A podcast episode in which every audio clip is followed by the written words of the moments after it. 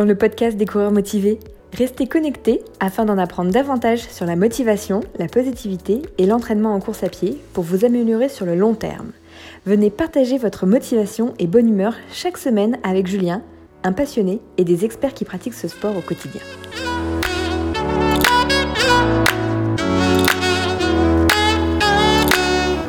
Salut, c'est Julien et je suis vraiment ravi de vous retrouver dans ce cinquième épisode du podcast des coureurs motivés. Dans ce numéro, nous allons voir ensemble un sujet qui me passionne. Faut-il souffrir à l'entraînement pour progresser ? Comment s'entraîner plus efficacement sur le long terme ? Comme je vous l'avais annoncé la semaine dernière, nous allons effectivement parler d'endurance fondamentale aujourd'hui, mais nous allons aller un peu plus loin. Pour ça, en fait, je vais m'appuyer sur des études qui ont été réalisées par Stéphane Seiler. Et je vais vous raconter également aussi ce qui m'est arrivé personnellement lorsque j'ai mis en pratique ce dont je vais vous parler aujourd'hui il y a quelques années. Je terminerai bien sûr aussi en vous synthétisant comment vous pouvez vous aussi mettre en pratique cette stratégie pour progresser dans votre pratique sportive.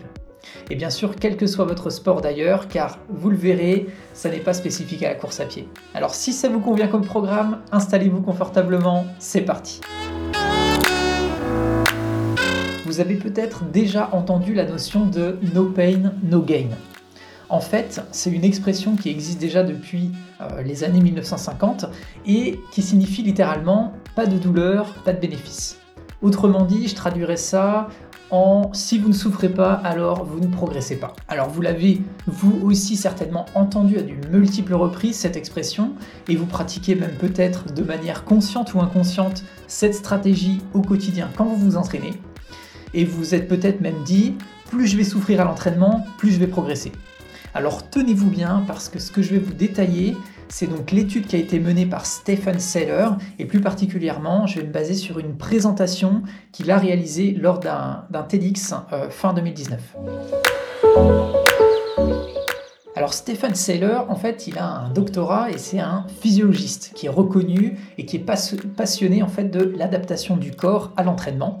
Et plus particulièrement, il est spécialisé en fait sur l'étude de l'entraînement des sports d'endurance. Concrètement, c'est un scientifique qui étudie la manière dont le corps en fait se comporte et s'adapte durant les exercices en prenant en compte de multiples paramètres. Il a durant plusieurs années réalisé en fait des mesures dans des laboratoires spécialisés sur des athlètes très bien entraînés et il a également euh, pris des exemples sur des personnes lambda avec un niveau d'entraînement modeste. Et en fait, on peut, on peut dire en quelque sorte qu'il les a fait transpirer pour la science. Alors il faut savoir que ça fait maintenant euh, près d'une centaine d'années en fait que ce type d'étude est réalisé. Alors c'est sûr, à l'époque il n'y avait pas les mêmes moyens qu'il y a aujourd'hui, mais derrière en fait l'objectif a toujours été finalement d'arriver à comprendre comment améliorer la manière dont on s'entraîne pour progresser plus efficacement sur le long terme. Alors avec les moyens modernes, dans les laboratoires, euh, ils peuvent maintenant simuler de multiples variables, comme la chaleur, l'humidité, euh, même le fait de, de simuler une altitude assez précise. Et il y a aussi le fait de faire varier l'intensité des exercices. Et tout ça, c'est vraiment dans le but de voir comment est-ce que répond le corps, donc de l'athlète, sur le long terme. Ils vont même en fait jusqu'à prendre des échantillons de sang, de positionner des capteurs sur les athlètes, et ils sont même allés jusqu'à prélever en fait des petits morceaux de muscles euh, d'athlètes après les efforts pour les étudier. Mais en fait, Stéphane, il, il a fait un constat. Il s'est dit que étudier dans des laboratoires euh, des éléments sur un court instant ne permet pas en fait d'avoir une vision réaliste de ce qui se passe dehors dans la réalité sur le long terme. Il a donc décidé il y a à peu près vingt-cinq ans, donc euh, en, vers dix-neuf cent quatre-vingt-quinze, euh, de partir en Norvège pour prendre du recul. Et il voulait savoir finalement ce qui se cachait vraiment derrière l'expression « no pain, no gain euh, » avec laquelle il avait grandi. Et alors pourquoi il est parti en, en Norvège ? Et bien tout simplement parce que c'est un, un pays donc, scandinave euh, dans lequel il, c'est un, un lieu en fait idéal pour étudier le sport d'endurance parce que c'est vraiment très populaire là-bas.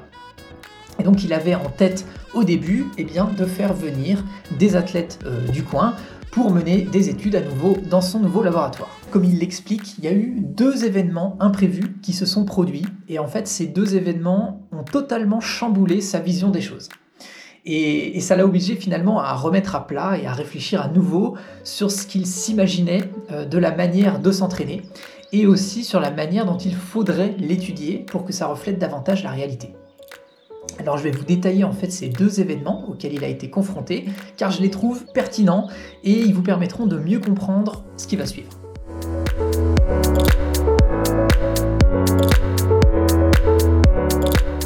Alors le premier événement en fait est lié qu'un jour euh, il est allé donc faire un jogging en forêt euh, proche de sa maison, et durant son jogging il a aperçu un peu plus loin en fait une femme qui courait devant lui. Et il l'a reconnue car quelques temps plus tôt en fait, euh, elle avait réalisé des tests dans son laboratoire.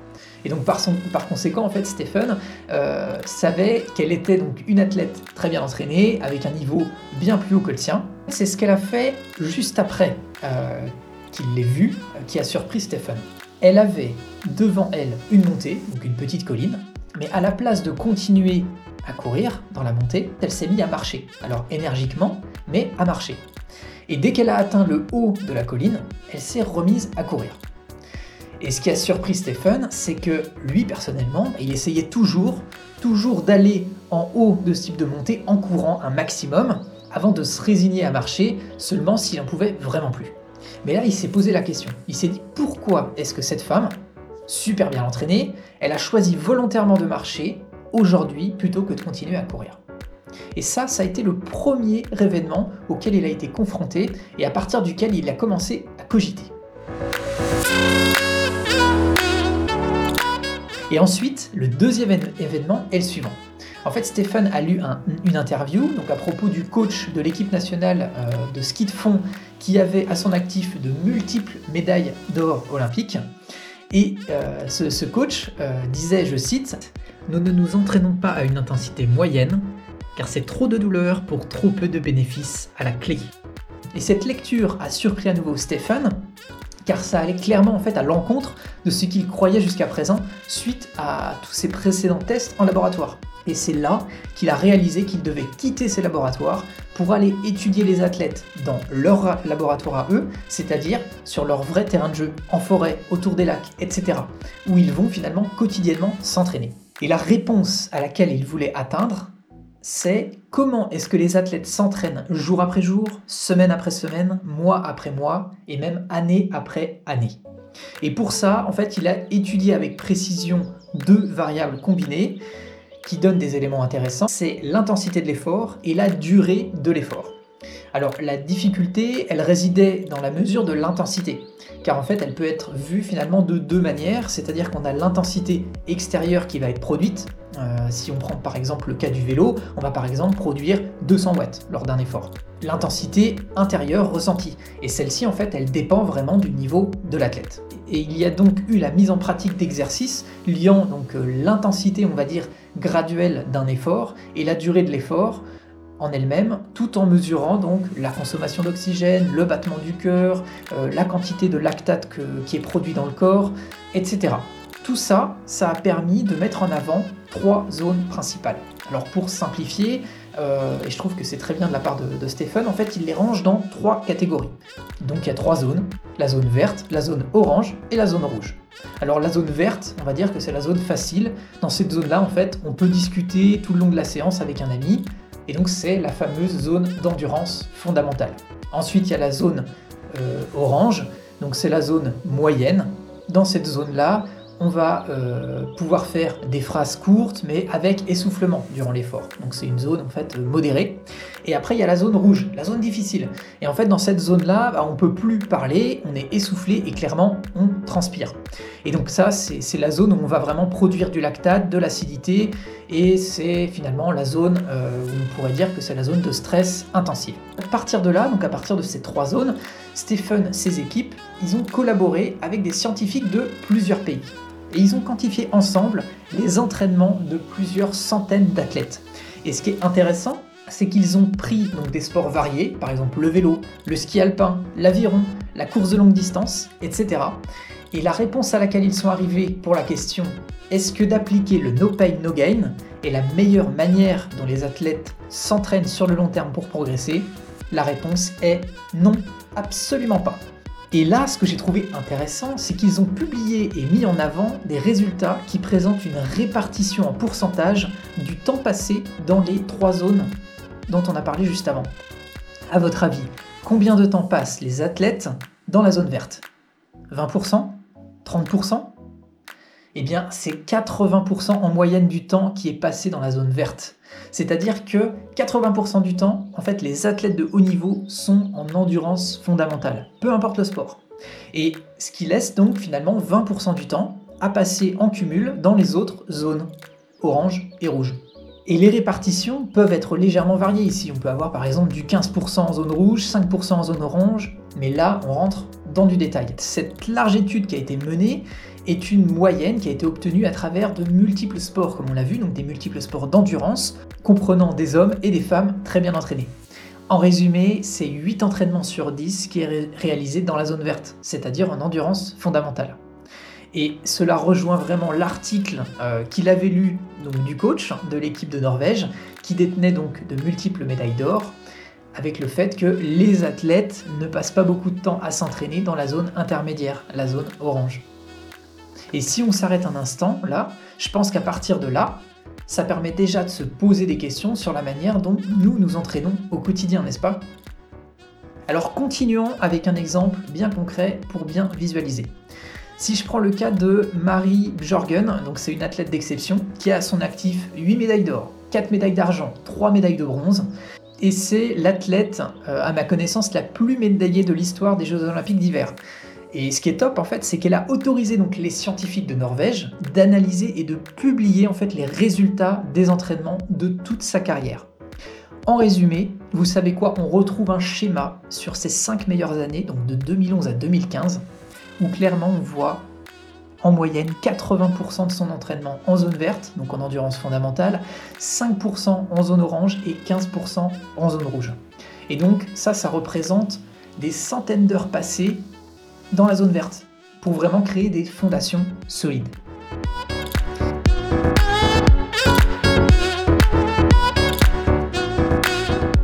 Et le deuxième exemple concret, qui cette fois-ci concerne l'étude de distance réalisée par des coureurs kényans, qui a été réalisée, et ça, ça met en lumière qu'ils passent environ quatre-vingt-cinq pour cent du temps dans la zone verte durant leurs entraînements, et le reste est réparti en zone intensive et en zone modérée.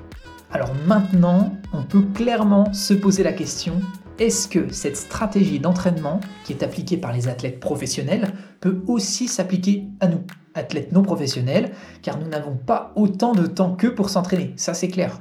Et bien Stéphane, en fait, il répond oui, absolument. En passant réellement du temps dans la zone d'endurance fondamentale, donc la zone verte, et bien ça va nous permettre d'avoir plus d'énergie le week-end par exemple, pour réellement se donner dans la zone rouge. Et au final, ça va permettre bah, d'être finalement intérieurement plus satisfait de nos entraînements, car quand on va vouloir se donner dans la zone rouge, et bien finalement on va avoir l'énergie pour. Et ça va nous permettre de tenir dans le temps, tout en limitant les risques de surentraînement et de blessures.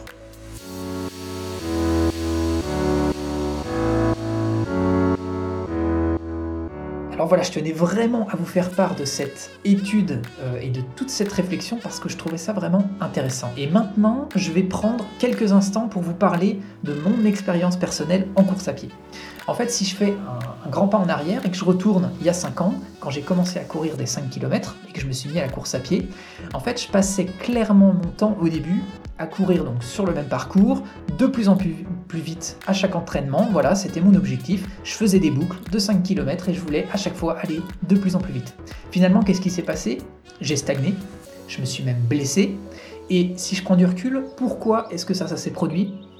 Outre le fait que je ne m'échauffais pas assez à l'époque, donc ça c'est un autre débat, mais je ne faisais pas du tout assez d'endurance fondamentale. Et pour être franc avec vous, hein, au début je ne savais même pas à quoi ça correspondait.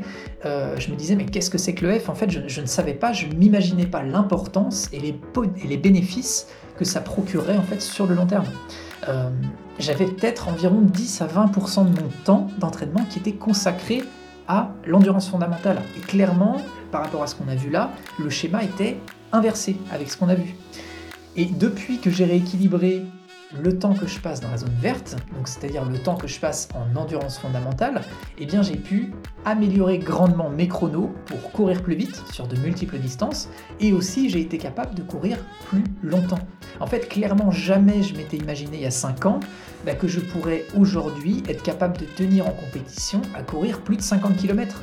avec du dénivelé. Non, je m'imaginais pas ça, mais je suis convaincu que c'est ce rééquilibrage qui a été une des clés pour me permettre justement d'avancer positivement. Alors certes, l'équilibrage du temps passé dans les zones, ça fait pas tout, ça c'est sûr, il y a d'autres aspects importants, euh, l'alimentation, et cetera. Mais je pense que c'est essentiel d'en avoir connaissance.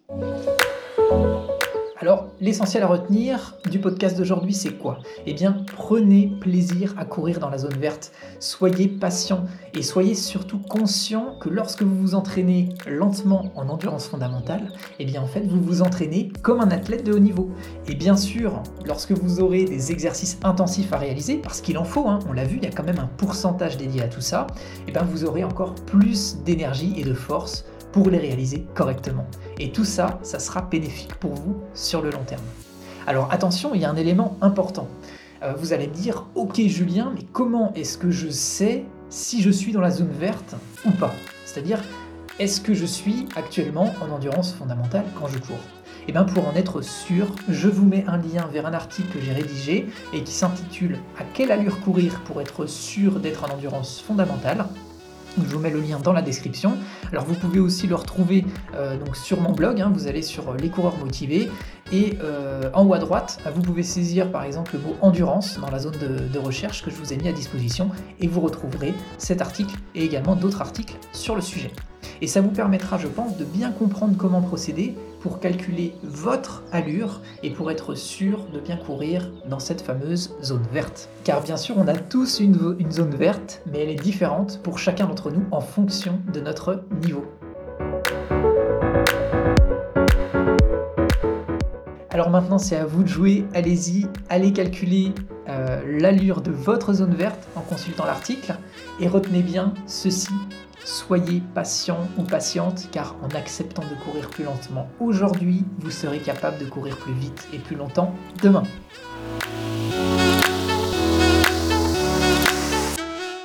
Vous avez désormais à disposition une nouvelle connaissance et un nouvel outil concret pour vous entraîner plus efficacement sur le long terme. Je vous laisse là-dessus, je vous dis merci. Donc c'était le mot de la fin pour ce cinquième épisode du podcast des coureurs motivés. Je vous remercie vivement de m'avoir écouté jusqu'au bout. Comme d'habitude pour moi, c'était un plaisir de partager avec vous ce moment. J'espère vivement que cela vous sera utile pour la suite de votre pratique sportive. Je vous dis à la semaine prochaine pour de nouveaux conseils. À nouveau, merci pour votre fidélité et votre enthousiasme. Je vous dis à très vite et en pleine forme les coureurs motivés. Un pas après l'autre, positif et motivé, on avance ensemble et dans la zone verte bien sûr. Allez, salut !